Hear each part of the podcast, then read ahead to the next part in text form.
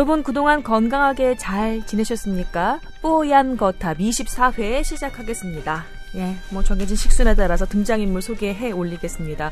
황희진 교수님. 예, 안녕하세요. 황희진입니다. 안녕하세요.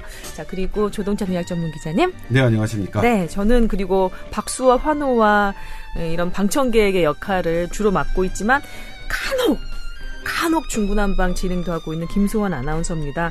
어, 여기서 제가 사랑스러움을 획득했죠. 이 프로그램에서. 네. 뭐 네요. 그냥 빨리 호응해줘야지. 난 아주 그냥 무한해 죽겠어. 네. 아, 네 말고 뭐. 사랑스러움을 없어요? 획득하셨다고요. 이미 있었던 거가 조금 더 부각됐다고 보셔야죠.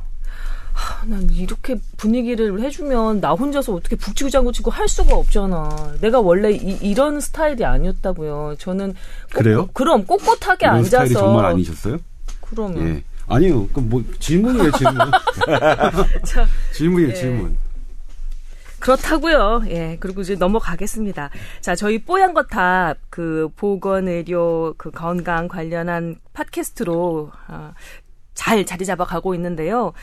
저희가 그동안 그 왜 이렇게 좀 저 팟캐스트에 댓글이 안 달리나 걱정을 많이 했었는데 알고 봤더니 이러저러한 질문과 함께 좀 보내주시고 싶었던 거예요. 애청자분들이 저희 타워.sbs.co.kr 여기 메일 계정 열어놓고 사연을 좀 보내달라 이렇게 말씀을 해도 후다닥 오 사연들 너무 많이 보내주시고 계십니다. 어, 다시 한번 여기서 검, 감사의 말씀을 드리고요. 어, 저희 프로그램 음, 시작할 즈음에는 언제나 그 사연들 쏟아지는 사연들 중에 한 몇 개를 골라서 질문도 해결해 드리고 감사의 말씀도 전해 드리는 그런 순서로 어, 좀 마련을 했습니다. 자, 뭘 먼저 해야 되나? 어, 일단 그 질문이 없는 그냥 순수 이건 팬레터라고 해야 되나? 예, 어떤 분이 보내주셨냐면 테레사 리라고 본인 소개해 주신 분이 그 편지와 함께 여러 가지 선물을 보내오셨어요. 저희 뽀얀 거탑 앞으로 보내주시고 제가 보기에는 조동천 기자의 그 앞으로 온 조공이 아닐까 싶은데 아니요 그 우리 여기에 계신 분하고 각각 다 그 나눠서 먹으라고. 예. 예. 이게 이게 뭐라고 해야 되나요? 심지어는 여기에 출연한 바가 없는 남지원 기자 앞으로도 뭐 나와 예. 있으니까요. 아, 정말 감사드립니다. 테레사 리님. 그 노란 편지지에 편지도 직접 써서 손글씨로 이렇게 써서 보내주셨는데요. 어, 황혜진 교수님의 멋진 목소리의 건배, 조동찬 기자님의 감출 수 없는 잘생김의 건배, 그리고 김소원 아나운서의 사랑스러움의 건배 이렇게 보내주셨습니다. 이 감동이 아닐 수가 없네요. 마흔 넘어서 사랑스러움을 획득하다니. 또 남이 또 이렇게 건배해주는 그 찬사에 또 들어가다니, 아 진짜 눈, 눈물이 앞을 가리네.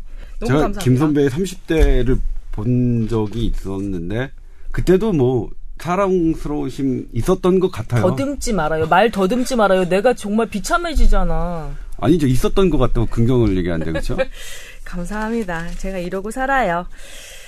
자, 정말 감사합니다. 저희 나눠서 잘 먹을게요. 이 술도 보내오신 것 같은데 이것이야말로 조동찬 기자 앞으로 나온 것 같아요. 고개를 절레절레 흔드시는데. 제가 눈 다래끼 수술을 한 이후로 일주일간 금주를 했습니다. 그랬더니 정말 어떤 변화가 있냐면 저는 개인적으로 그러니까 왜냐면 술을 일주일 동안 마시지 않으면 상당히 더 마시고 싶어지겠지라고 생각했는데 그게 아니었습니다. 그러니까 오히려 술 생각이 안 났고 그다음에 음. 어제 이제 저희 회사 여러분들을 만났는데 전부 다 너 피부가 너 뭐 피부 클리닉 다녀왔니? 이런 소리를 어제 정말 많이 들었어요. 잘 지금 자랑인 거죠? 네, 그러니까 예, 조, 예, 그러니까 좋아졌다는 얘기죠. 어. 일주일 동안 금주를 했는데 아, 금주 효과가 어, 어, 피부로 나타났다라는 것. 그래서 그래서 이제 안 드신다고 앞으로? 아, 그럴까 지금 아니 공공지진. 예, 예. 한번 노력을 해보려고 지금 그 저도 크게 이제 뭐 마음을 먹었습니다. 우리 들으시는 청취자 여러분들께서도 술 한번 그 한번 경험해 보셨으면 좋겠어요. 그 다들 경험 안 해보셨잖아요. 일주일 동안 한 방울도 안 마시는 그런 경험들 안 해보셨을 텐데. 많이 하는데. 본인의 기준으로 얘기를 해요. 황희신 교수님은 술 좀 하세요? 저는 뭐 주는 술은 받아 먹는데 어. 일부러 제 돈 내고 사 먹거나 그런 정도는 아닙니다. 음, 바람직하다. 술 먹는 돈이 제일 아까운 것 같아요. 사실은 우리가 술만 안 먹으면 음. 돼지고기집 갈 돈으로 소고기집을 갈 수 있고 소고기집 갈 돈으로 횟집을 갈 수 있거든요. 술값만 빼면 그거를 고기에다 얹으면. 아. 근데 왜 우리가 맛없는 거 먹으면 아니 뭐 돼지고기가 꼭 맛이 없다는 거는 아니지만 음. 조금 이렇게 저렴한 거 먹으면서 술값으로 돈을 쓰는 것 자체가 게다가 또 맛보다 엄청 개인적으로 비싸잖아요. 알코올 없이 취할 수 있는 저 같은 사람도 있는데. 저는 개인적으로 어떠냐면 이제 삼겹살집과 가격이 비슷한 소고기집 알고 있고요. 그것과 비슷한 횟집을 알고 있어서 가격은 비슷한데 이 quality 자체가 또 두 분. 나중에 한번 저 대결해 보도록 하시고요. 자, 이제 질문이 있는 사연으로 좀 넘어갈게요. 자, 어, 이, 이분 뽀얀거탑 애창자라고 하셨고, 그리고 중학생, 중학교 1학년 아드님이 있는 남자분이십니다. 아, 얼마 전에 듣기 시작해서 뽀얀 거탑을 1회부터 다시 정주행 하셨대요. 아, 진짜. 감사드립니다. 감사합니다. 예, 이거 전부 다 황 교수님 덕분이 아닌가 싶어요. 새 멤버가 딱 들어오면서 네. 갑자기 뭔가 발흥하는 듯한 네. 이 그런 생각. 정말 고맙습니다, 교수님. 일단 계속 읽어볼게요. 중학교 1학년 아들이 있는데 포경 수술을 해줘야 되는 건지 정말 궁금하다고 뭐 필요가 없다는 얘기도 있고 위생상 필요하다는 의견도 있고 근데 어, 아들한테 물어봤더니 자기 반 남자애들이 15명인데 그중에 딱 한 명만 포경 수술을 했다는 거예요. 이거 궁금증을 해결해 달라고 이렇게 보내오셨습니다. 네. 일단 예 말씀 황 교수님께서 먼저 저도 이런 질문을 이제 고등학교, 중학교 친구들 중에 자기 아들이 이제 중학교 가는데 해줄까 말까 이런 거 물어보면 전화들이 많이 오는데 이 문제는 그냥 사랑니와 포경 수술은 끝까지 풀리지 않는 문제인 것 같습니다. 그걸 미리, 미리 해주는 게 좋냐, 천천히 해주는 게 좋냐, 문제가 생겼을 때 그때 해주는 게 좋냐에 대해서는 아직도 논란의 여지가 좀 있는 것 같고요. 그, 저, 저는 했습니다. 저는 했습니다. 그 여기 앉아 계신 남자분들도 다 하셨어요? 하셨을 것 같긴 한데 뭐 이런 거 그냥 내가 막 물어볼 수 있어서 나 너무 그러니까. 편하네요. 꼭 밝혀야 내이 하나요? 나이가 너무 좋아. 밝혀주세요, 뭐. 아 예. 저는 중학교 1학년 때 그러니까 예. 다들 그 나이 때들 하나 보죠? 중학교 들어갈 때 이제 어머니가 억지로 손잡고 가는 애들이 제일 많고요. 그때를 놓치면 보통 대학교 가서 하는 친구들도 있고 군대 가서 해준다 그래가지고 또 그 돈 아끼겠다고 이제 안 하고 있다가 군대 가서 해서 뭐 고생했다는 얘기들도 있는데 군대 가서 나이 들어서 하면 더 고생하나요? 아니, 쉴 기간이 확보가 안 되니까 원래 아. 한 며칠 정도는 좀 과격한 행동을 하지 말라고 되어 있는데 네. 훈련을 계속 받아야 되니까. 종이컵 씌워놓고 행동에 좀 제약이 있다, 뭐 이런 얘기도 들었습니다. 이렇게 마음대로 얘기할 수 있어서 얼마나 좋은지. 종이컵 씌워놓죠. 아, 원래 그래요? 그냥 떠도는 풍문 이런 거 아니고? 좀 긴 종이컵을 사용해. 아, 실제로. 마시는 그런 종이컵 예, 아니고? 그 종이컵은 짧아서 안 돼. 짧고요. 조금 이제 자랑입니까? 아니요, 아니요. 자랑은 아니고 누구나, 대부분 내부 누구나 아, 예. 그렇습니까? 그건 저는 사실 그 이거에. 대해서 좀 트라우마가 있는 게 웃는다. 저희 형이 중3 때 저는 이제 중1이었죠. 네. 저희 형이 어디서 이제 선생님한테 얘기를 들었는지 해달라고 부모님께 요청을 했어요. 음. 그러니까 형 하는 김에 너도 같이 하자고 저도 가, 딸려갔는데 저는 사실 그때 마음의 준비가 안 됐었거든요. 그걸 받아들일 만한. 그래, 그런데 이제 엄격결에 그 수술을 받고 왔다가 그 엄청난 고통에 시달려서 어, 그때 그 상당한 트라우마였어요. 사실 저 어렸을 때 중학교 1학년 때그 어. 경험은. 근데 이제 일단은 이 포경 수술 논란에 대해서 말씀드리, 그러니까 왜냐면 당연히 제가 이제 의대에서 배우거나 황 교수님이 이제 학생들을 가르치실 때는 포경 수술은 해야 되는 걸로 지금 가르치시 던데 왜 이래, 왜 이렇게 포경수술 논란이 있느냐 봤더니 이제 실제로 최근 연구에서 포경 수술을 한 것과 하지 않은 것이 큰, 큰 차이가 없다. 이런 그 연구들이 있고 최근에 또 벨기에에서 나온 연구가 포경 수술을 한 사람이 오히려 그 성생활을 할 때 민감도가 더 떨어진다라는 연구 결과들이 발표돼서 포경 수술이 그 이런 이런 논란의 이제 거리에 기사화가 된 것들이 있는데요. 제가 지금 방금 학회의 의견을 물어봤는데 여전히 비뇨기과 학회에서는 포경 수술을 권장한다. 왜냐? 포경 수술을 하지 않고 그 상태에서 덮인 상태에서 소변을 보면 소변에 남 그 잔류라고 하는데 소변에 어떤 일정한 부분들이 남고 거기에 이제 뭐 찌꺼기 같은 것들을 형성하면 이게 감염 가능성이 있대요. 그리고 거기에서 감염이 되게 오래되면 암 발생과도 관련이 있다는 연구 결과가 있고 어느 암이요? 음경암이라는 게 있는데요. 아, 그래요? 그것도 이제 한동안은 음경암이 증가한다라는 게 정설이었는데 또 그걸 뒤집는 연구들도 나와서 아. 직도 감론을박입니다. 그렇군요. 그다음에 또 이제 그 최근에는 에이즈에 관련해서도 에이즈 환자와 어쨌든 성관계를 했을 때 포경을 했냐 안 했느냐가 감염 그 위험도의 차이가 있어서 비뇨기과 학회는 여전히 포경 수술을 권한다. 권장한다라는 입장이고 네. 다만 예전에 이제 태어나자마자 그 포경 수술을 한 적도 있었거든요. 유대인들 같은 경우 좀 예. 그렇지 않나요? 예, 당시 우리나라에도 많았어요. 제 친구들 그래요? 중에 잘 그 아들 낳은 아이들은 이제 태어나자마자 포경 수술을 해준 그 어. 일- 있는데 그런 경우도 있는데 지금 그거는 권장하지 않는다. 다만 어렸을 때 하는 건 권장하지 않는데 어떤 성인이 됐을 때 하는 거는 권장한다 라고 이제 일단 학회 입장은 그렇다고 하고요. 하지만 여전히 그 황 교수님께서 지금 말씀하셨듯이 논란은 좀 있어요. 미국 같은 경우에도 예전에는 한 그 8, 90년대에는 포경 수술을 받는 그 비율이 성인 남성의 50에서 60%였는데 최근 조사에서는 32%로 떨어졌답니다. 네. 미국 같은 경우에도 그리고 우리나라 통계는 제가 지금 보지 못했는데 우리나라도 이런 사연을 보면 점점 떨어져 가고 있는 추세인 것 같기도 하고요. 어쨌든 이렇게 포경 수술에 대해서 좀 논란이 있는 것 보니까 사실이고 그런데 여전히 학회에서는 그 성년이 됐을 때 사춘기 이후에는 포경 수술을 하는 걸 권장하고 있다는 정도까지는 말씀드리면 되지 않을까 싶어요. 여성으로서 하나 질문이 생각났는데 이, 이 이거는 이제 포경 수술을 받아야 할 당사자인 남자 남자 입장에서는 그렇다는 거고 그러면 같이 이제 관계를 맺어야 되는 여자 입장에서는 어떤 경우가 더 여자의 그 건강에 좀 악영향을 덜 여- 어떤 영향을 주는지 그래서 이제 그 전혀 관계가 없는지 아니, 아니 죠. 이제 그 나, 아까 말씀하신 대로? 이제 그 남아있는 찌꺼기 내지는 그 균 같은 것들이 옮을 수가 있어서 네. 감염을 늘린다도 있고 네. 아니다 목욕만 잘하고 깨끗이만 씻어주면 그게 왜 옮기겠냐 라는 얘기들도 아, 그럼 있고 사전에 깨끗이 씻으면 깨끗이 굳이 씻고, 문제가 안 된다는 아. 음. 이제 그것도 감론을박 중이고 이제 여성 쪽에 이제 암이라든지 이런 것들도 유발한다가 예전엔 얘기가 됐었는데 음. 또 대규모로 데이터를 가지고 통계를 돌려보면 또 그것도. 꽝이더라라는 아. 얘기들도 있어서 아직도 감론을박 중입니다. 그러면 이렇게 감론을박 중이라면 조 기자도 트라우마에 시달린 바 있다고 증언하시고 굳이 굳이 어린 나이에 아주 민감한 부위에 그렇게 통증을 엄청난 통증이라면서요? 뭐 걷지도 못할 만한. 그것도 사람마다 달라요. 아, 그래요? 다르더라고요. 아이고, 난잘 요즘에는 요즘에는 보면 제제 아, 제 친구 아들들이 하는 거를 보잖아요. 음. 정말 예 제가 예전에 받았던 것보다 훨씬 더 간편해졌더라고. 요 약이 더 좋아졌겠죠. 그 다음에 기술도. 음. 그리고 예전에는 뭐냐면 비뇨기과 선생님을 찾기가 되게 어려워요. 저는 정형외과 전문의 선생님한테 받았습니다.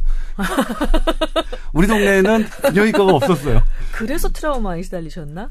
아니 그래도 나중에 이제 딱 봐서 보면 이제 그 아니 치고 선생님이지만 그러던 막 우악스러운 그런 아, 그러니까 힘으로 막. 그러니까 그 비뇨 그, 그 수술이 그 비뇨기과 선생님들은 되게 그 제가 이렇게 말씀하시면 말씀드리면 되게 기분 나빠하실지도 모르겠지만 딱 제가 나중에 봐- 보더라도 인턴 때 이제 비뇨 그 비뇨기과 아 제가 인- 비뇨기과를 돌진 않았습니다만 인턴 때 이제 그거 수술하는 걸 옆에서 보면 음. 그렇게 뭐 어려울 것 같지는 않더라고요. 정형외과 선생님도 충분히 어. 할만하다라는 생각이 들어서 저는 제가 저를 해주신 그 선생님께 지금도 감사하는 마음입니다.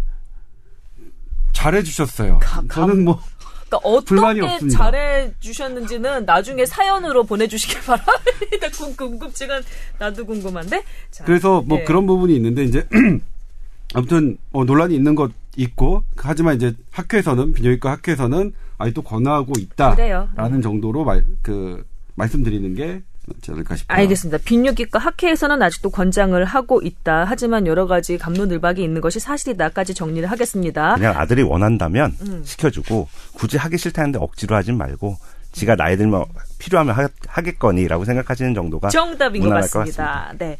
아, 그리고 사연에 저기 하나 더 사- 질문을 덧붙여 오셨는데요. 그 아들이 지금 한창 이제 막 열심히 운동하고 그러나 봐요. 중학생 아들이 습관적으로 매일매일 이온 음료를 650ml짜리 한 통씩을 마시는데 괜찮을까요? 하셨습니다. 아, 특별한 운동을 하진 않는군요. 주말에 야구 게임 정도만 한다는데 별 이상은 없을까요? 매일매일 먹는데요. 이온 음료를. 650ml짜리를. 뭐 큰 문제야 일으키겠어요. 근데 다만 거기 있는 당분 자체가 이제 음. 그런 거에 길들이면 이제 단 거가 좀 더 계속 땡기게 되는 그런 거 자체지 그 이온이 들어감으로써 어떤 이온 그 전해질의 불균형을 일으키거나 음. 그렇구나. 이럴 정도 양은 아니죠. 왜냐하면 사람 책 양이 워낙 많기 때문에. 알겠습니다. 일단 이온 음료에 대해서 그 말씀드릴게요. 이온 음료가 예전에는 물보다 빠르게 흡수된다라는 있었죠. 광고가 있었죠. 그리고 거기 광고에서 저는 이제 손예진 씨가 나올 때 따다다다다다다. 어, 최고였죠. 네. 전 일대 그 걸부터 최, 최근까지 다 이제 그 사진을 한번 본 적도 있는데 아, 정말 중학교 때부터 이런 느낌들. 정말 와 우리의 환상 꿈이었던 그 마드모아젤들은 항상 거기 나왔잖아요. 그럼에도 불구하고 이온 음료가 물보다 더 빨리 흡수된다는 근거는 없습니다. 어, 그리고 이제 그렇군요. 아까 말씀드렸듯이 이온 음료만 650cc 드신다면 이거는 뭐 크게 문제가 없을 것 같아요. 근데 여기에 콜라를 뭐 하루에 한 잔 하고 뭐 주스를 한 잔 하고 그러니까 한 통 먹고 이런 이런 그러니까 정반적으로 당이 포함된 그래요. 음료가 음. 얼마나 되느냐를 좀 따져봐야 될 것 같고 음. 그다음에 이제 단 음료에 대해서 방금 황 교수님이 지적, 지적해 주셨듯이 문제가 되는 게 이게 다이어트 코크 때문에 그런 거거든요. 다이어트 코크는 설탕이 아, 아, 설탕 대신 다른 걸 쓰죠. 단맛을 내기 위해서. 그래서 칼로리가 제로인데 음. Diet Coke를 선택한 사람이 오히려 전혀 살이 빠지지 않고 일반 일반 Coke를 먹은 사람과 똑같이 비만해진다는 연구 결과가 나왔어요. 아, 잠깐만. 그 칼로리 제로라고 나와 있어요. 네. 그래서 이게 이제 연구 결과가 나서 이게 CNN에서 산제이 굽타라는 그 신경외과 전문의인 의학 전문 기자가 CNN에서 5분 동안 출연하면서 쫙 리포트를 했습니다. 어. 그래서 제가 이제 그 보도를 보고 대한민국에선 처음으로 저도 이제 따라서 이제 보도를 했는데 한 바 있는데 깨알자랑 나왔어. 이제 왜 그러냐면 어떻게 설명하는 그 연구 결과는 음, 단맛에 길들니까 이거는 코카콜라 다이어트 코크는 칼로리가 없어요. 없는데. 하지만 그 단맛에 길들여지면 다른 음식을 먹을 때도 단 걸 찾게 되더라. 그래서 아. 똑같 단 음식을 결과적으로 많이 먹게 되더라가 그 아. 연구의 결과예요. 그래서, 그래서 이제 황 교수님께서 그 말씀을 지적해 주신 거, 음. 단 음식에 길들여지는 건 좋지 않을 수 있다 포인트 나온 것 같습니다. 자, 질문에 답이 좀 됐을 것 같은데요. 다음 사연으로 넘어갈게요. 아, 이분도, 아, 이분은 여성분이시고요. 어, 무월경으로 좀 고생을 하신 모양입니다. 저희가 지난 회차에 그 피임약 관련해서 말씀을 좀 드렸었잖아요. 어, 이렇게 월경 불순이나 무월경 같은 경우에 피임약 처방받아서 복용하기도 하는가 봐요. 전 처음 알았는데. 아, 그런데 이 무월경 증상이 피임약 야즈를 처방받아서 복용해 왔지만 별로 이게 나아지지 않은 모양이지요. 어, 근데 또 갑자기 또 부정출혈도 발생해서 또 고생을 하시고, 아, 그래서 당분간 약을 끊고 정상적으로 어, 생리가 나오는지 지켜보고 안 되면 호르몬 주사부터 다시 시작해야 되나 이렇게 걱정하고 계시답니다. 보통은 피임약 먹으면 생리 증상들이 좋아진다는데 저처럼 악화되는 경우도 있는지 또 부정 출혈이 발생하는 이유가 뭔지 궁금합니다라고 하셨어요. 야즈가 그 피임약 이름인가 보네요. 예, 피임약 이름이고요. 이제 그 병원에 가셔가지고 이제 처방을 받으셔서 이렇게 해보신 건데 이게 그 여성 생리 주기라는 거 저희 시험 볼 때도 그래프 그리면서 막 하는데 정말 맞추기가 어려워요. 왜냐하면 한 가지 호르몬으로 이루어지는 게 아니라 에스트로겐하고 프로게스테론이 정말 그 뭐라 그러나 이렇게 톱니바퀴 쫙 시계 톱니바퀴 돌아가듯이 이렇게 그럼 속된 말 써도 되는지 모르지만 아다리가 잘 맞아서 이렇게 딱 돌아가야지 주기적으로 따다닥 어. 되는데 그게 아다리가 속된 말인가요? 그 비속어죠. 예. 예. 일본어일 것 같은데 예. 진짜 하여튼 그 아다리가 맞는다고 해야지 느낌이 오실 거예요. 왁구도 일본 말이겠네요. 그쵸. 그런 예. 것 같다. 그래서 그게 이제 쫙 맞아서 잘 돌아가야지 정기적으로 주기적으로 예상이 가능한 생리 주기가 돼서 삶을 살아가기가 편하신데 이게 계속 무월경이 되면 베라벨 걱정이 다 들죠. 첫 번째는 혹시 임신 아닌가? 두 번째는 난 아기를 못 갖게 되는 건가? 뭐 이런 여러 가지 걱정들을 하시게 되는 건데 그걸 이제 해결해 주시려고 이 선생님이 이제 호르몬 레벨이라든지 이런 걸 피검사로 하시고서 가장 적정하다고 생각하시는 몇 가지 약을 처방을 해 보셨는데 네.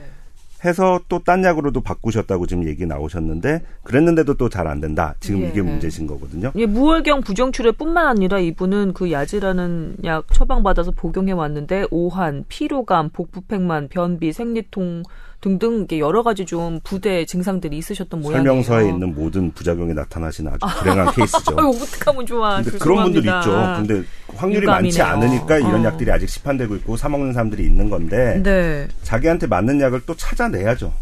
여기 이분의 질문 중에 예. 그 호르몬 음, 그 피임약 1세대 약, 2세대 약, 3세대 약 뭐 이렇게 설명을 해 오셨어요. 예. 어, 이게 차이가 뭔가요?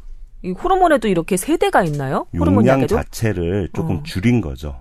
아. 예, 피임약 할 때 에스트로겐 용량 자체를 줄여서 옛- 아. 그 고용량 자체가 가지고 있는 문제들을 해결하려고 음. 저용량 요새는 최저 용량이라는 말까지 뭐 최소 용량 뭐 이렇게 해가지고 피임을 이제 하기 위해서 쓰면 다, 다른 신체 부작용들이 좀 적기 때문에 이제 그렇게 개선된 약들이라고 하는데 아. 꼭 그 약들이라고 부작용이 나한테 100% 없냐 이게 아니기 때문에 음. 2세대를 쓰더라도 문제가 없는 사람이 있고요. 네. 3세대를 쓰더라도 문제가 있는 사람이 있기 때문에 나한테 맞는 약을 찾기 위한 노력이 그게 딱 한 번에 맞추면야 참 좋은데 음. 그 얼굴 보고 맞출 수 있는 의사가 있으면 왜 의사하고 있겠어요.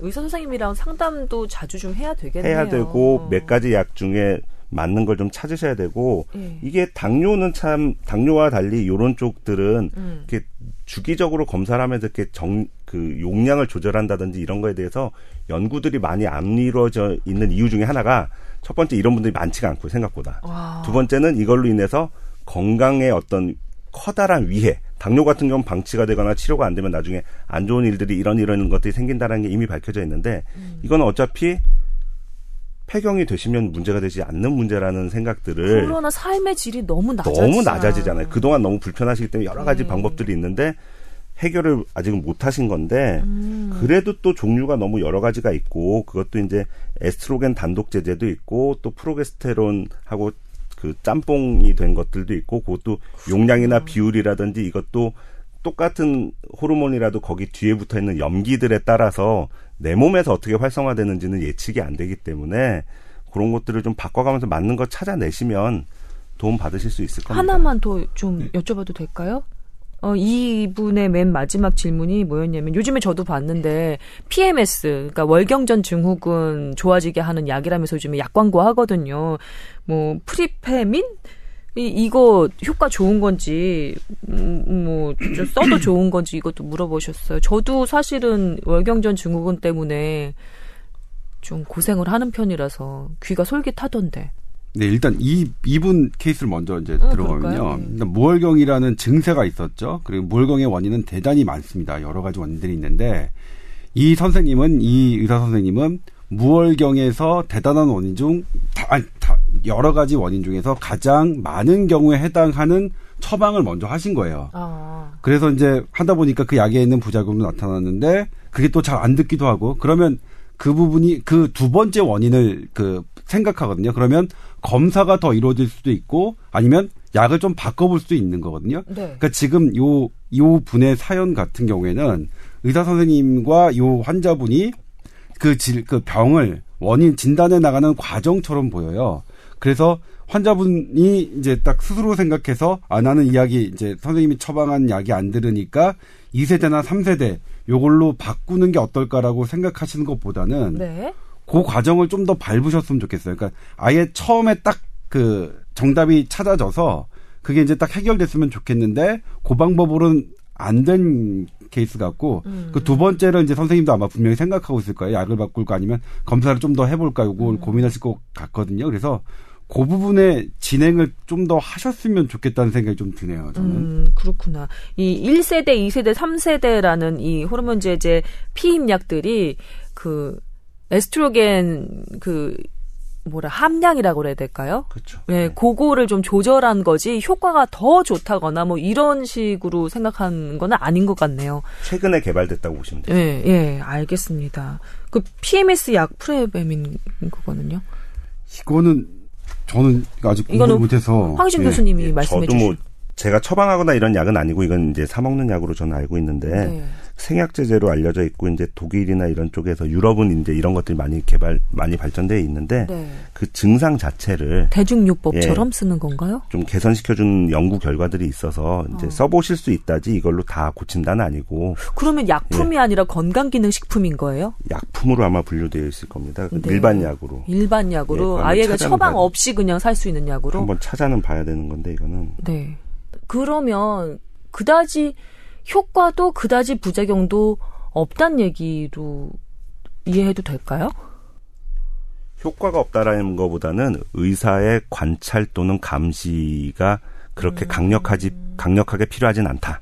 그러니까 안전하다고 선전들 하지만 그건 아니고 부작용이 강한 것은 없다라고 얘기하시는 게 맞는 것 같고 부작용이 없는 약은 사실은 소화제 빼놓고는 없죠.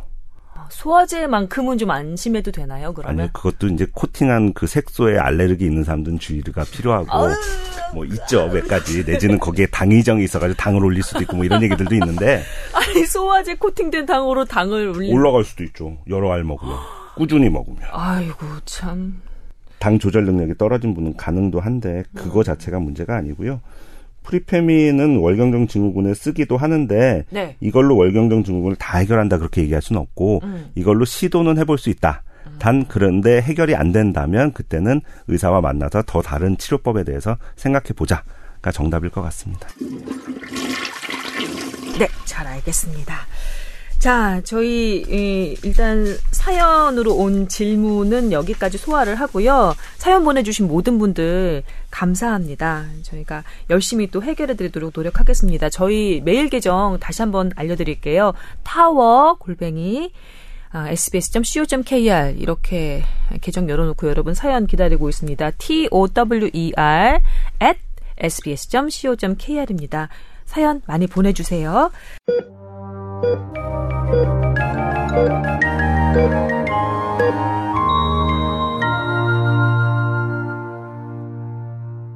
자, 저희 아, 뽀얀거탑 24회 이제 음, 본론으로 좀 들어가 볼게요. 오늘 저희가 첫 번째로 얘기할 게 바로 그 혼자 사는 남자의 건강입니다. 어, 최근에 그 독신 가구 많이 늘고 있잖아요. 음, 많죠. 많이 늘고 있잖아요. 어, 제, 제일 이 독신 가구 관련한 뉴스 제일 그 최근에 나온 거로는 우울증 관련한 얘기더라고요. 그렇죠. 아무래도 결혼을 한 남자와 미혼 남자와 이제 정신건강상의 차이가 있다. 음. 이제 심리적 안정이라든지 이런 거에서 차이가 있다라는 기사들은 뭐 꼭 통계를 돌려보지 않더라도 누구나 예상이 가능한 거고요. 사실 요새 우리나라에서 문제가 되고 있는 거는 노총각들보다는 기러기 아빠가 더 문제죠. 아. 예. 나 홀로 남성의 우울증 유병률이 결혼한 남자의 3배에 이른다. 어, 라는 기사가 나와 있네요. 근데 이제 국민건강영양조사 결과가 지난 월요일 날 발표를 했었죠. 그러니까 우리나라 국민의 영양 상태가 어떤지 쭉 그, 그러니까 모든 부분에 대해서 그러니까 조사를 하고 그 부분은 이제 그 하는 그 발표를 정부가 했는데 네. 양이 상당히 방대합니다. 상당히 방대해서 이를테면 그 같은 날 KBS, MBC, SBS 보도가 다 다른 주제로 되어 있었습니다.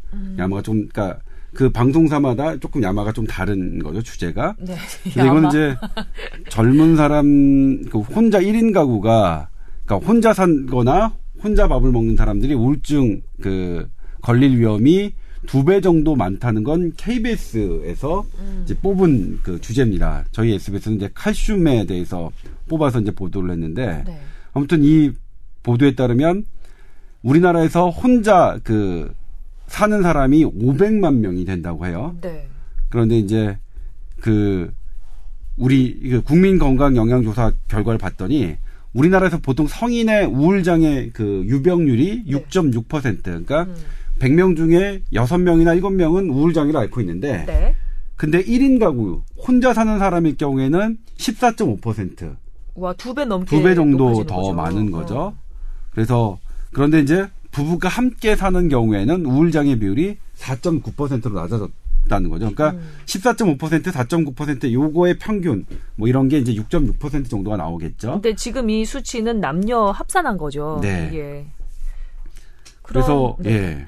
근데 혼자 사는 남성의 경우 우울증 유병률이 11.4%인데 결혼한 남성은 3.5%인 거예요. 그러니까 이거는 뭐 차이가 너무나 3.2배 정도 차이가 나는 건데 너무 차이가 벌어지니까 그렇군요. 근데 저는 이 기사를 보면서 사실 오늘의 주제가 혼자 사는 남성의 건강에 대해서 얘기를 해야 되는 거긴 하지만 또 저는 여성이고 어, 또, 또 혼자 살았던 기간이 긴 사람으로서 어떤 부분이 또 눈에 들어왔냐면 가족이랑 같이 사는 남자, 결혼한 남자는 우울증 환자가 5%에 그친 거예요. 근데 가족과 함께 사는 여성은 14%가 훨씬 넘어요. 네. 예.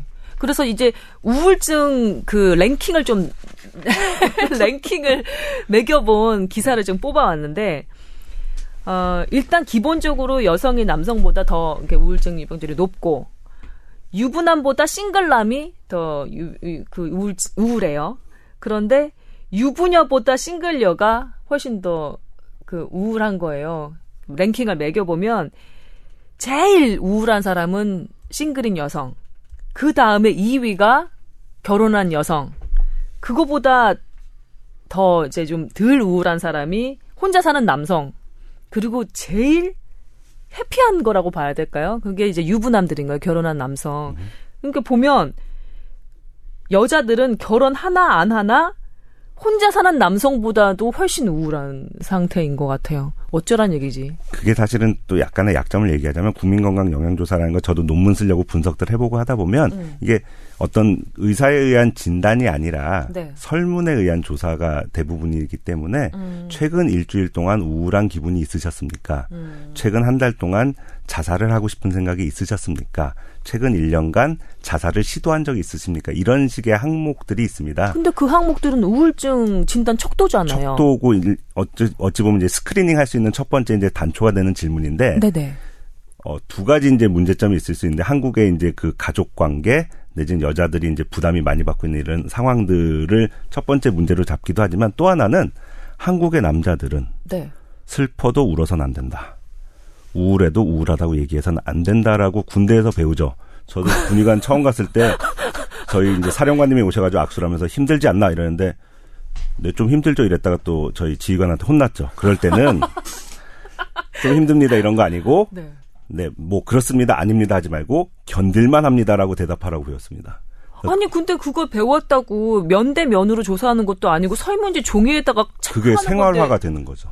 그래요? 예, 군대 3년 동안은 대부분 그런 거에 생활화가 되고 어. 그 이후에 직장 생활에서도 이제 그런 것들에 있어서 이제 어렸을 때 그러잖아요. 남자가 울면 되나 이런 거서부터 어. 대한민국 남자들은 또 그런 걸 드러내지 못하는 이런 서양 남자들에 비해서 어. 좀 불편한 또 진실이 하나 또 숨어 있긴 합니다.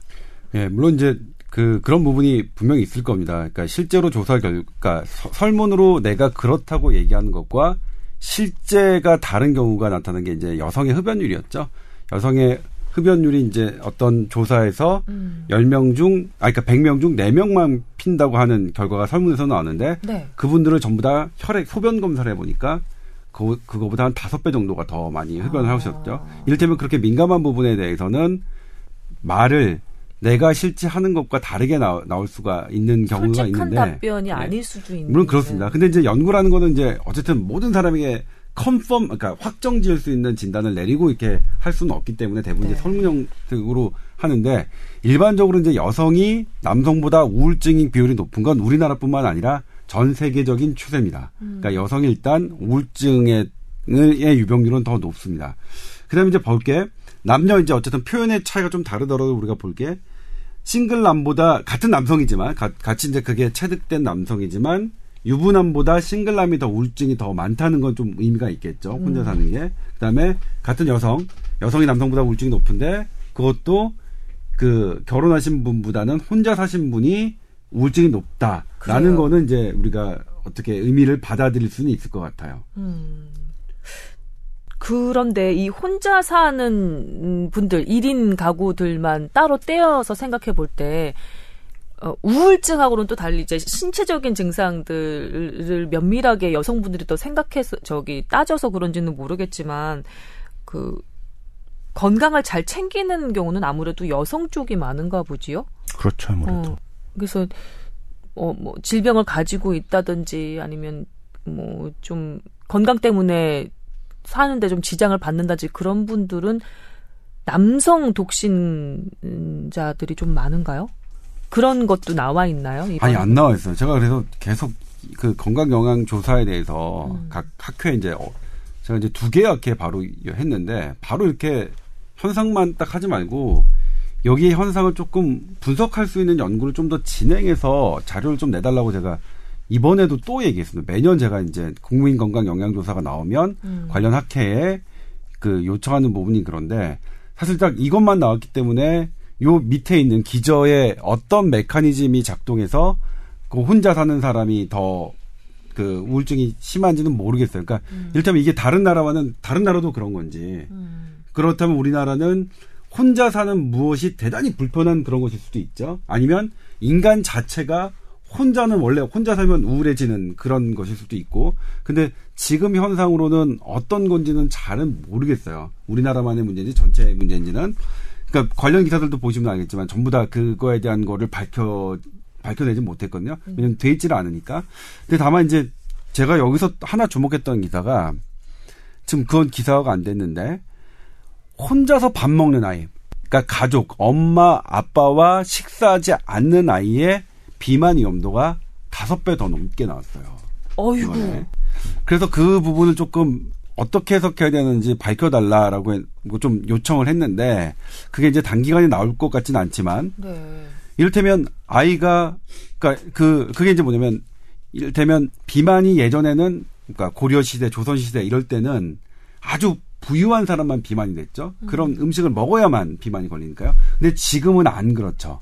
지금은 오히려 싼 음식이 영양가는 적고 칼로리가 높습니다. 그래서 사회 경제적인 상태와 비만율은 반비례합니다. 그러니까 비만이 사회 경제적으로 낮은 사람들이 오히려 비만이 더 많이 되는 이렇게 가- 비만이 가난한 병으로 됐는데 이번 자료에서 우리 이제 그 혼자 밥 먹는 아이들 그리고 그 비만도 비만이 많은 아이들과 사회 경제적 상태를 비교했더니 그건 또그 맞지 않게 나왔어요. 그러니까 가난한 아이들이 더 비만이 많, 많거나 이 그렇게 안 나왔거든요. 어, 그래요. 그렇다면 왜 가족과 식사하지 않는 아이들이 왜 더 그 비만율이 무려 다섯 배나 더 높을까에 대해서 사실 안 나지만 제가 생각해 본 게 아무래도 그, 가 어떤 예- 이 건강한 일단 첫 번째 이유가 있겠죠.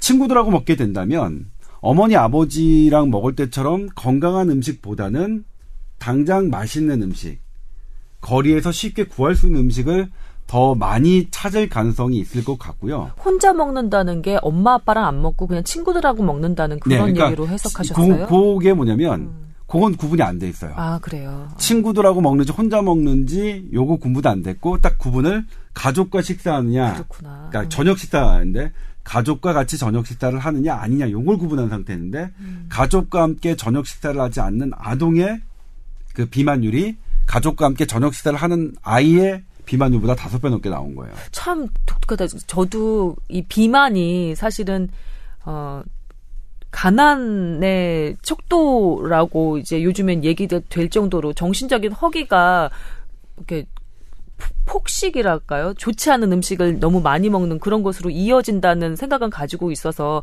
우리나라 역시 경제적인 수준이 좀 낮은 아동의 경우 비만이 더 높지 않을까라고 짐작만 했었는데 우리나라 같은 경우 그건 아니고 또, 아니, 차라리 그러니까 이번 조사에서 그거 어. 비교해 봤는데 사회 경제적 상태하고 관계가 없게 나왔어요. 그러니까 그거는 그러니까, 아니고 예. 차라리 가족이랑 같이 식사하는 게 비만이랑 그렇게 큰 관련이 있다는 거는 또 의, 예, 제가 놀랍네요. 이렇게 말씀드리면 또 여성단체에서 화내실지 모르겠지만 네. 사실은 엄마가 챙겨주는 밥을 세 끼를 먹으면 내지는 부모, 아니, 그러니까 부인이 챙겨주는 밥을 세 끼를 먹는 남편이나 엄마가 챙겨주는 밥을 세 끼를 먹는 애들은 사실 이렇게 문제적인 비만이 되기가 쉽지가 않죠. 왜냐하면 음. 요리를 직접 집에서 하시는 분들은 느끼시겠지만 그 맛있는 데서 해주는 것처럼 하려면 기름을 평소 쓰는 것보다 훨씬 많이 써야 되고요. 아. 설탕도 정말 손이 떨릴 만큼 넣지 않으면 그 맛이 안 나오거든요. 음. 그러니까 집에서 하는 밥은 아무리 먹어도 그 문제가 될 정도의 비만, 약간 통통하거나 이런 건 가능해도 음. 정말 이만한 그런 비만이 나오기가 쉽지가 않습니다. 근데 네.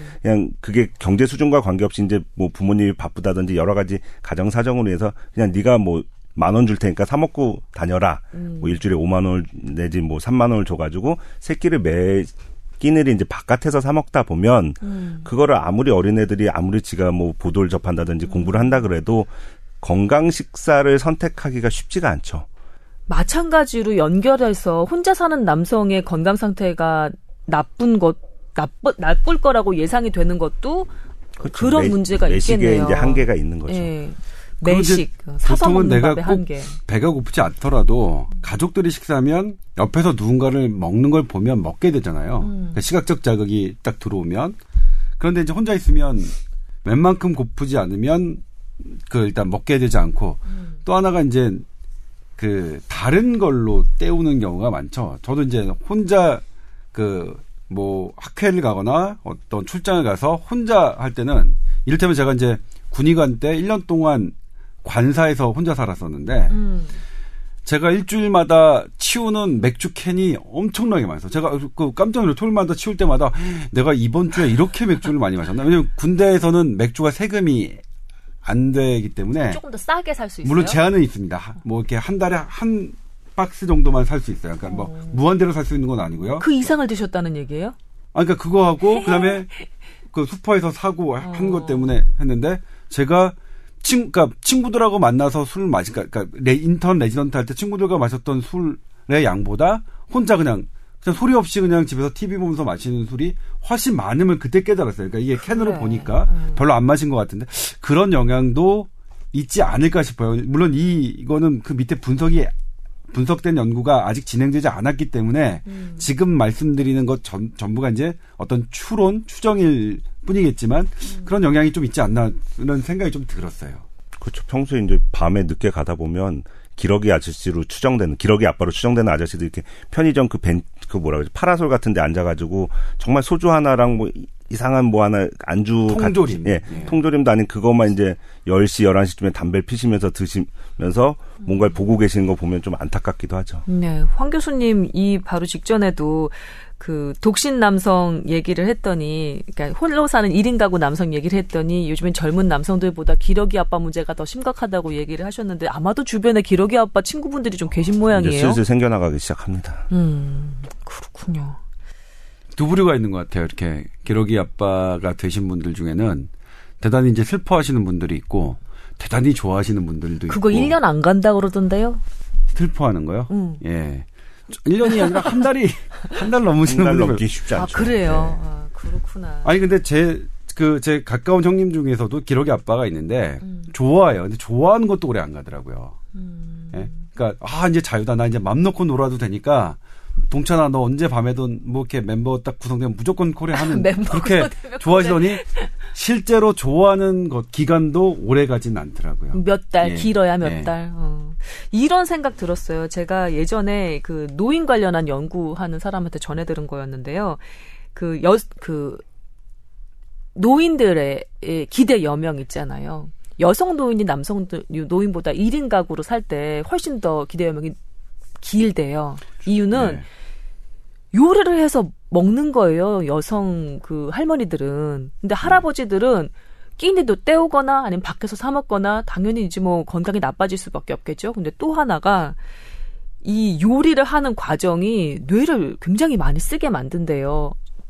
뭐 어떤 것을 장을 봐 와서 어떤 분량으로 그 재료를 나누고 어떤 순서의 레시피에 따라서 요리를 해서 먹고 설거지를 하는 그 과정까지가 눈, 코, 귀, 손 이런 협응을 많이 하게 만들어서 뇌를 아주 활발하게 쓰게 만든대요. 그게 뇌 건강뿐만이 아니라 신체 건강에도 엄청난 영향을 준다는 거예요. 네, 그래서 SBS 추석 연휴 시리즈 노아의 비밀 시리즈가 이 아마가 주제가 이거였습니다. 그래서 이 할아버지들이 그런 면으로도 좀 불리하다. 그래서 요새 네. 젊은 남자들은 요리를 배우잖아요. 요생남. 난 네. 그 추세는 뭐 배경이 어떻든 간에 상당히 아, 좀 저도 그건 바람직하다고 좋아요. 저 생각해요. 좋은데 어. 다만 잘못된 요리법을 배워서는 안 되겠죠. 기름을 설, 지나 설탕 많이 쓰고 막 예, 이런 기름을 거. 지나치게 많이 하거나 설탕을 많이 하고 기름기 많은 통조림을 또 기름에 튀겨서 먹는 걸 아주 맛있다고 음. 좋은 요리법으로 소개하는 건 이건 이제 대, 비만학회에서 선생님이 저한테 문자로 보내주었거든요. 음. 이거 그대로 두, 둬서 되겠느냐. 음. 이거 문제 있다고 방송을 해야 되지 않겠느냐 하는데 제 입장에선 부담스러운 게 그분이 저희 SBS에서도 프로그램을 맡고 계세요. 그러니까 그러니까 그 요리하시는 제 주변에도 이제 형님들이 계신데 음. 그분들이 항상 그거 보시면서 이제 의사들 중에도 어. 저거는 편하게 요리하는 건 맞는데 음. 그 제발 그 가정식 제가 음. 특정 말을 하진 않겠지만 가정식에 대한 어떤 변질된 이미지를 사람들한테 잘못 심어주고 있다.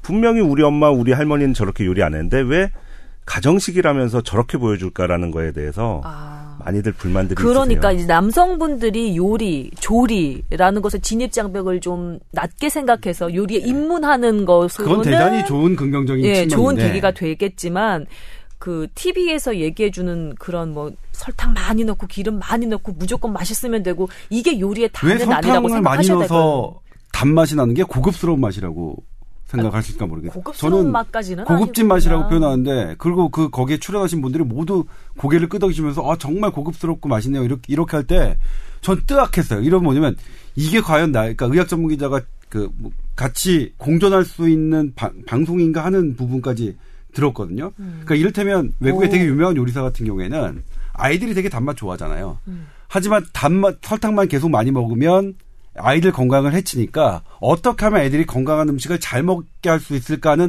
철학을 가지고 대단히 연구를 많이 하시고 그런 요리법을 만드세요.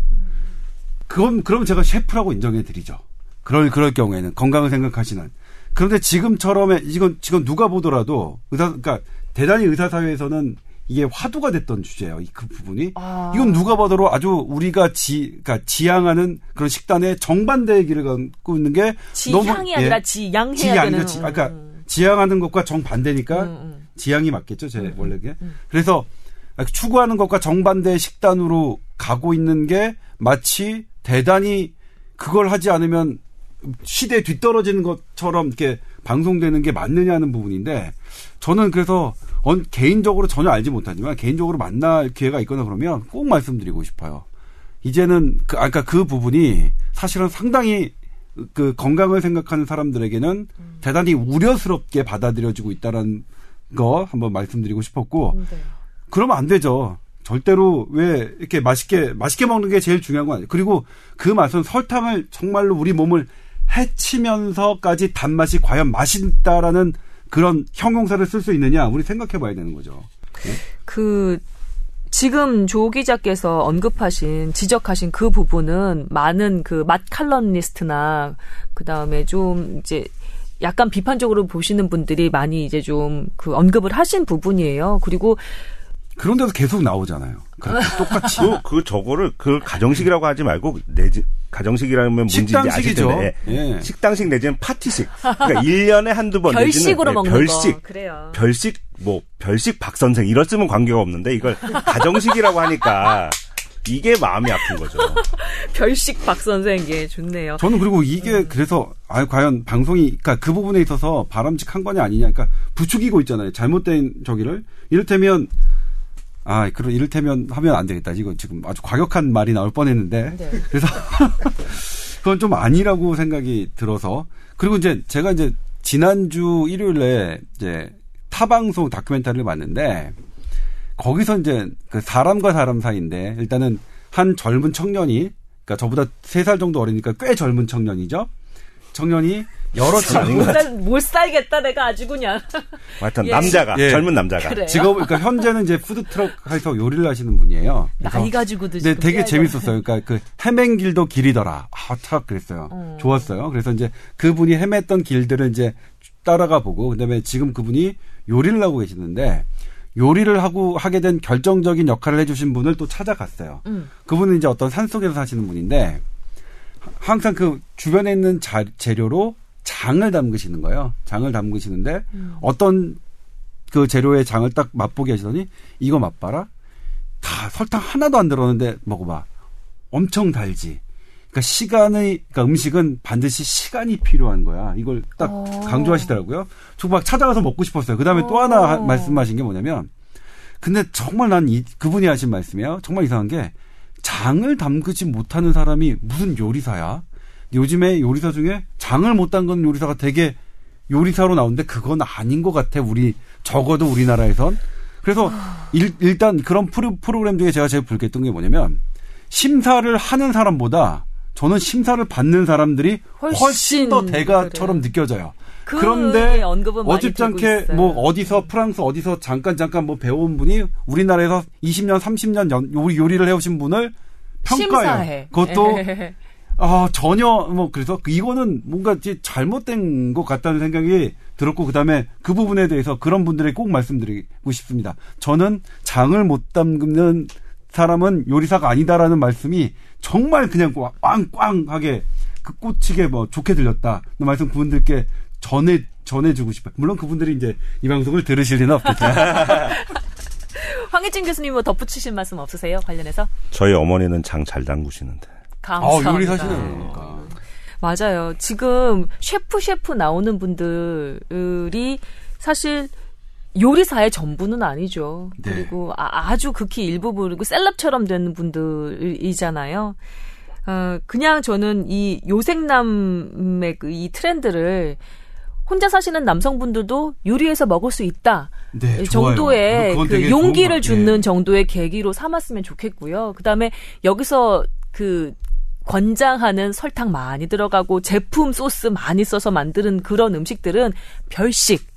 사실은 진짜 우리 같이 향해야 할 음식 같은 경우는 매일 먹어도 진짜 무덤덤하고 별 맛도 없는 그냥 엄마 밥 음, 엄마 밥, 옛날 집밥 이 정도를 지 향해야 되는 게 아닌가 싶습니다. 그게 더 건강에 훨씬 좋고 나중에도 좋아요. 네, 그 엄마 밥 하니까 또 하나 생각난 게 있는데 음. 어딘가에 가면 엄마 밥 식당이라는 데가 있습니다. 근데 그거 되게 비싸거든요. 그래서 제가 아는 어떤 형이 갔다가 먹고 나서 음. 울었잖아요. 우리 엄마 아닌 것 같아. 어, 엄마 아니에요. 그 엄마 밥 식당은 엄마 밥 하는 데가 아니었다는 겁니다. 고모 식당, 이모 식당 다 엄마 밥 아니에요. 근데 저도 사실 그 반성을 하는 게 제가 요리를 잘 못해요. 혼자 사는 기간이 좀 길었는데 저도 맨날 이렇게 저는 근데 대신 사 먹거나 이러거나 그러진 않았고요. 집에서 두부 한 모, 그다음에 호두 한 줌, 토마토 두 개, 뭐 이런 식으로 먹었었어요. 감자 쪄서 먹고, 그다음에 배 하나 깎아 먹고, 그다음에 꽃감 먹고 이런 식으로. 그래서 30대를 현명하게 넘긴 것 같은데 어, 30대 넘으셨어요? 아, 감사합니다. 사회생활이 이렇게 쉽지 않아요. 그러니까요. 아. 이런 선배도 없어. 참, 네, 얼마나 잘 봐주고 있는데 조든 조기잖아. 아, 선배세요? 제가 아, 선배예요. 네. 네. 귀여운 후배로 제가. 그래요. 지금 그 뭐 예. 저희 지금 이제 홀로 사는 남성의 건강 문제에 대해서 얘기하다가 뭐 여러 가지 얘기로 걸쳐가면서 뭐 요리 얘기까지 나오게 됐네요. 좋은 것 같습니다. 다음으로 좀 넘어갈게요. 이 그 건강 관련해서 이그 저큰 조사가 있었고 그거에 관련해서 KBS가 이 나홀로 남성 건강 관련해서 좀 나왔고 우울증 관련해서 나왔고 네. 우리가 다뤘던 거는 칼슘 문제라고 하셨잖아요. 네. 요것도 좀 간단하게 소개해 좀 말씀드리면 우리나라 국민 중 그 우리나라 국민 4명 중 3명, 그러니까 71%인데요. 71%가 칼슘을 부족하게 섭취하는 것으로 나타났습니다. 그러니까 대부분이 그 칼슘이 부족하다는 거죠. 물론 이제 이것도 설문조사이기 때문에 네. 실제 혈중 칼슘 농도가 부족하고 그러, 그, 그래서 그 골밀도가 떨어지고 하는 것까지 연관되어 있느냐 는 아닙니다만 음. 일반적으로 우리가 이제 행태를 봤을 때 식단 네. 행태를 봤을 때 음, 71%는 칼슘을 부족하게 섭취했다. 그리고 이제 연령대별로 보면 어 70대 이상이 가장 부족했어요. 86%. 그러니까 70대 이상분은 10명 중 어, 8, 9명은 칼슘 섭취가 부족했고, 그 다음 많이 부족했던 게 10대였습니다. 요것 때문에 저희가 아, 이제 10대가? 예, 10대가 80%였습니다. 우유 급식도 하고 그럴 텐데 왜 그러나? 네, 그렇죠. 그래서 물론 우유는 이제 논란이 있어요. 물론 음. 우유와 유제품은 칼슘을 섭취하는 좋은 방법으로 알려져 있지만, 우리나라 이제 봤더니 식단을 봤더니 칼슘을 가장 많이 섭취하는 거는 그 배추나 시금치 같은 채소군이라고 하는데 채소군이 어. 가장 많았습니다. 그게 26% 됐고요.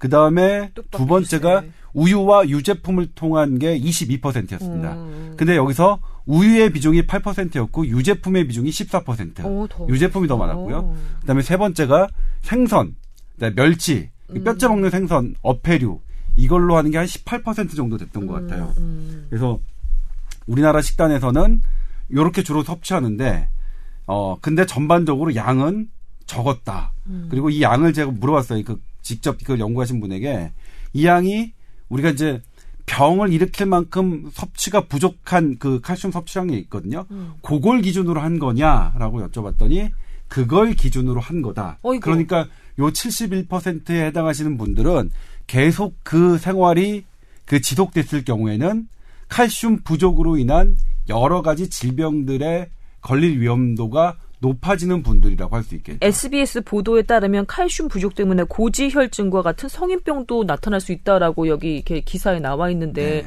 대체 칼슘과 고지혈증이 무슨 관련이 나는 연결이 안 돼요. 아니 이거 교, 이제 이거 교수님 교수님이 눈 눈동자가 막 돌아가고 있는데. 네. 칼슘이 하는 여러 가지 좋은 일 중에 이제 뭐 뼈를 튼튼하게 해주는 것도 있고 혈관을 잘 유지해 주는 그러니까. 것도 있고 여러 가지 있는데 예. 또 칼슘이 이제 논개처럼 장에서 예. 콜레스테롤을 적장처럼 이렇게 껴안고 네. 변으로 빼주는 역할을 하는 여러 가지 중에 뭐 식이섬유도 있고 칼슘도 있고 여러 가지가 있는데요. 어. 그 중에 하나가 이제 칼슘이 있어서 그런 얘기도 나올 수 있을 것 같습니다. 그래요. 그다음에 이제 또 그 칼슘 칼슘의 섭취가 작용은 부족할수록 배둘레가 아예 그게 이제 뭐 이런 것도 있네. 그게 뭐냐면 칼슘이 역할을 되게 많이 해요. 일단 뭐 뼈를 형성하고 하는 부분도 기본적으로 하고 있는데 그거 다 알고 계시는 건데 칼슘하면 뼈만 또 뭐냐면 생각했지. 우리가 혈관이 뭐 수축하거나 음. 아니면 호르몬이 어떻게 작동하거나 할 때 전부 다 칼슘이 이온으로 들어가야 돼요 거기에. 아. 그러니까 우리가 신진대사에 관여하는 모든 호르몬이나 이런 효소들이 아. 칼슘이 떨어지게 되면 제 역할을 못 하죠. 그래서 이제 여러 가지 그 고지혈증이나 고혈압, 당뇨병 이런 것과 상관관계가 있습니다. 체내가 칼슘이 부족하면 뭐 갑상선 호르몬이나 인슐린 같은 신진대사 촉진 호르몬이 활성화되지 못하기 네, 모든 때문이다. 호르몬이 제대로 작용을 못하게 되는 거죠. 이온으로서 작용을 해야 네, 되는데. 그래서 이제 저그 아. 그 기사에 나왔던 게 이제 최근에 나온 따끈따끈하게 하버드 대학에서 한 건데요. 음. 그러니까 이 칼슘을 많이 섭취하는 그룹, 그다음에 약간 부족하게 섭취하는 그룹, 그다음에 많이 부족하게 섭취하는 그룹을 나눠서 배둘레 평균 재고, 네. 그다음에 콜레스테롤 수치하고, 음. 그다음에 그 제2형 당뇨병 성, 성향 음. 그거를 유병률을 조사했더니 그게 비례했어요. 그러니까 칼슘을 적게 섭취할수록 배둘레는 더 길어 길, 길- 늘어났고 음. 커, 컸고 그다음에 그. 콜레 콜레스테롤의 나쁜 LDL 수치는 더 높았고 그다음에 타입 2 성인형 당뇨병의 유병률도 높았어요. 어. 그러니까 칼슘을 적게 섭취하는 게 문제가 될 수는 있, 있죠. 근데 여기서 이제 좀 저희가 제가 저도 이번에 그 요거 때문에 공부를 하면서 깜짝 놀랐는데 예전에는 칼슘을 무조건 많이 먹으면 좋다고 돼 있고 칼슘을 많이 먹는 게 이제 어쨌든 대장암이든 전립선암이든 이런 부분을 예방한다고 돼 있는데 아 이게 그건 맞아요. 칼슘이 부족한 거를 많이 먹어서 적정량을 섭취하면 맞는데 문제는 이게 과도할 때도 문제가 된다는 게 이번에 제가 새롭게 공부한 거예요. 이를테면 칼슘 섭취가 또 과도했던 사람은 전립선암의 이 재발률과 이 공격성이 더 나빠졌고 음식만으로도 칼슘이 과다 섭취될 수 있나요? 아 근데 이제 그 문제죠. 그 문제는 이제 연구팀이 있는데 추업을 정, 막 이렇게 네. 해서 많이 먹잖아. 음식만으로는 응. 음식만으로는 과다되기가 과다하게 복용하기가 되게 어렵다는 거예요. 그래서 음. 경계한 게 이제 그런 복합 칼슘 그 제제. 제제죠. 보충제, 건강기능식품 이런 부분으로 자칫 과도하게 섭취되는 거를 그 막아야 된다라는 건데 또 하나 이제 여기서 제가 이번에 또 안 건 뭐냐면 근데 부족할 때도요. 네. 칼슘이 되게 부족한 사람이 또 음식만으로 그러니까 적절한 시기에 정상 레벨이 되기 어려운 것도 또 있더라고요. 불가능하죠. 그럼 교수님 어떻게 하면 돼? 그 의료 현장에서는 이거를 어떻게 좀 처리를 하고 있나요? 자, 칼슘 좋다는 거 다 얘기하는데 칼슘이 나쁜 짓 하는 것 중에 제일 나쁜 게 음. 건강검진 받으실 때 심장 혈관에 칼슘이 끼어 있습니다. 라는 게 나와요. 오. 그러면 이제 이게 담배를 안 피고 뚱뚱하지도 않고 콜레스테롤도 안 높은데 그냥 칼슘만 껴가지고 좁아지게 되는 이런 슬픈 일이 생길 수가 있는데 어. 자, 그럼 그 칼슘은 어디서 온 걸까? 라는 걸 밝혀내야 되거든요. 음식으로 엄청 많이 먹어서 음식으로 많이 칼슘에- 먹거나 뭐 보충제로 먹었거나도 어, 있지만 네. 또 하나는 뼈가 약해져서 뼈는 하루에도 12번씩 부서졌다 새로 만들어집니다. 네? 뼈 세포가. 아, 세포가. 뼈 세포가 죽는 놈들도 있고 새로 생겨나는 네네. 놈들도 있는데 네. 그 밸런스가 깨진 게 이제 여성들의 골다공증이라는 음, 건데 네. 깨질 때 많이 깨지면 그게 저절로 몸에 돌아다니거든요. 혈관 개- 타고 돌아다니는 네, 거예요? 혈관 타고 돌아다니고 우리가 먹는 것도 돌아다니는데 어. 과연 심장에 낀 그 칼슘의 소스는 어딘가에 대해서 누가 밝혀줬으면 참 좋겠는데 어. 그걸 증명하기가 쉽지가 않죠. 그게 정말 어렵대요. 하하. 제가 이제 그것 때문에, 그러니까 뭐 이를테면 뭐냐면, 비만한 사람이 혈중 칼슘 농도가 높으면, 방금 말씀하셨던 이유로 돌연사 위험이 증가해요. 이건 외국 연구에도 있고, 우리나라의 연구에도 심장 있어요. 들어가는 혈관에 칼슘 쌓여서? 네. 그리고 아. 이제 콩팥에도 칼슘이, 그러니까 두 군데가 많이 쌓이더라고요. 심장혈관과 콩팥혈관에 칼슘이 많이 쌓이는데, 음. 근데 그, 그럼 그 칼슘 농도가 어떻게, 이 사람이 많이 먹어서 그런 거냐? 아니면 이를테면, 내, 내 원래 있는 뼈에서 많이 나와서 그런 거냐? 그러니까 많이, 그러니까 뼈는 12번도 이제 다시 만들어 주고, 그 부셔지고 이런 과정이 있는데, 부셔진 칼슘, 이그 뼈가 우리 몸에 칼슘 농도로 되는 거죠. 혈, 음. 혈중. 그래서 그게 조금 좀 애매하긴 한데, 그래서 근데 이제 모르겠어요. 밝혀주셨으면 저도 좋겠고. 근데 여기서 또 저기 중요한 게 비타민 D의 역할이에요. 음. 그러니까 제가 말씀드렸던 하버드대 연구 이런 것들이 전부 다 이제 일단 저희는 칼슘 얘기를 하다 보니까 칼슘 부분만 썼는데 체내 칼슘이 흡수되려면 비타민 D가 꼭 필요한 거죠. 네, 네. 비타민 D도 같이 이제 연구가 돼 있어요. 그리고 비타민 D의 먹, 먹는 양 이렇게도 같이 해가지고 각각 그 분석을 하고 또 칼슘에 먹는 양과 비타민 D에 먹는 양 합산해서도 했는데 역시 비타민 D도 많을수록 더 좋았습니다. 그러니까 이 저기가 그리고 우리의 밸런스를 맞춰주는 게 칼슘의 농도의 밸런스를 맞춰주는 게 비타민 D가 아니냐라는 게 진짜 연구자들이 하고 있거든요. 아. 그러니까 칼슘만 무조건 많이 먹는 것보다 많이 먹으면서 비타민 D를 충분하게 해줘야 되는데 이 비타민 D도 이제 과연 음식과 약이 어떻게 되느냐 차이가 있느냐. 예전에는 이제 물론 비타민 D의 약도 충분히 우리 먹는 음식과 동일하다고 생각해서 만들어낸 약이지만 실제로 해보니 그렇지는 않더라. 그럼 음식. 음식으로 먹는 게 갑인 가장 거예요? 좋고 예. 그다음에 어. 피부를 통해서 비타민 D가 합성되는 게 가장 좋은데 음. 노인들은 피부에서 비타민 D를 만드는 능력이 떨어지고 어. 우리나라는 북반구에 있기 때문에 햇빛 양 자체가 적고 더군다나 가을 겨울 되면 더 그러니까요. 줄어들죠. 차라리 서양 여자들처럼 이렇게 빨개 벗고 엎드려 있는 그런 분위기가 일광욕. 되어 있으면 참 좋겠는데 전 그래서 저한테 오신 분들한테 옥상에 올라가서 빨개 벗고 엎드려 누워 있으면 음. 딴 사람들이 안 보니까 괜찮지 않겠냐고 할머니들한테 말씀드리지만 그거 남사스러워서 어떡하냐는 분들이 너무 많아서 그러면 비타민 D 제제를 먹는 건 그래서 지금 좀 말씀하신 건데 그게 우리가 얘기하는 생리적 농도처럼 이렇게 몸에서 만들어내듯이 어떤 정도 레벨을 계속 꾸준하게 유지해주면 참 좋은데 모든 들어가는 게 그렇습니다. 먹는 약도 그렇고 요새 뭐 주사도 나와서 그게 이제 뼈를 튼튼하게 해주냐 아 니냐도 또 싸우고 있는데 네. 그게 들어갔을 때 확 올라갔다가 서서히 떨어진단 말이죠. 어. 근데 먹는 게 저, 제대로 된다든지 피부에서 만들어지는 건 올라가더라도 그렇게 엄청나게 저- 올라가지 않고 음, 적정한 레벨을 계속 유지해 주는 게 가장 아름다운데 네. 그런 제재를 만들면 얼마나 좋겠어요. 근데 시간과 돈과 이런 게 많이 들겠죠. 자, 그럼 여기서 질문. 지금 우리나라 국민 중에 적어도 조사하기로는 4명 중에 3명은 칼슘 부족인 상태예요. 그러면, 어, 음식으로 먹고 일광욕을 많이 해서 이 천천히 따라잡는 게 제1이라는 거죠. 아니죠. 너무 떨어져 있는 사람은 약이나 주사로라도 어떻게든 올려는 놔야 올려는 되는 건 놔야 맞는 거. 거고 어. 그러고 나서 어떻게 유지할 건가에 대해서 고민이 많이 필요한 거죠. 아, 그렇구나. 그리고 아까 말씀하신 그 단면 연구들인데 결국 이제 칼슘이 떨어진 사람들이 뚱뚱하다, 칼슘이 떨어진 사람들이 이제 당뇨가 많이 생긴다는데 또 그걸 역으로 얘기하면 예. 당뇨가 있어서 칼슘이 떨어졌을 수도 있고 아. 비만이어서 칼슘이 떨어졌을지도 모른다는 얘기들도 있고요. 인과가 거꾸로 수도 있는 그러니까 거네요. 단면 연구의 한계점이고 또 하나는 요새는 그 뼈하고 비만하고 아무 관계가 없을 것 같은데 음. 뼈에서 내보내는 몇 가지 호르몬들이 비만을 또 조절을 한다는 얘기들도 또 나옵니다. 또 공부해 보시면 나오겠지만 오스테오칼신이라든지 몇 가지 호르몬들이 또 있어서 아직도 인체는 밝혀지지 않는 게 너무 많고요. 아. 제가 한 3, 4년 전에 그 연구할 때만 해도 그게 뭐야 하는 사람들 많았는데 이제는 웬만한 사람들은 좀 알게 된 그런 호르몬이고요. 그 호르몬은 뭐, 뭐, 열심히 공부하시는 분들 뭐 8천 개가 넘는다, 뭐 2만 개가 된다는 얘기까지 하는데 저는 거기까지 접해보진 못했지만 이 관계를 딱 하나로 설명하기는 참 어려운 것 같아요. 제가 두 분의 말씀을 듣고 내린 결론은 이렇습니다. 일단은 어, 조 기자님이 하나 말씀해 주시고 그 다음에 황 교수님이 어 그것에 어떤 뭐 다른 측면이랄까 좀 이렇게 배경 같은 걸 설명해 주셔서 저는 굉장히 이렇게 공부하는 입장으로 되게 좋았고요.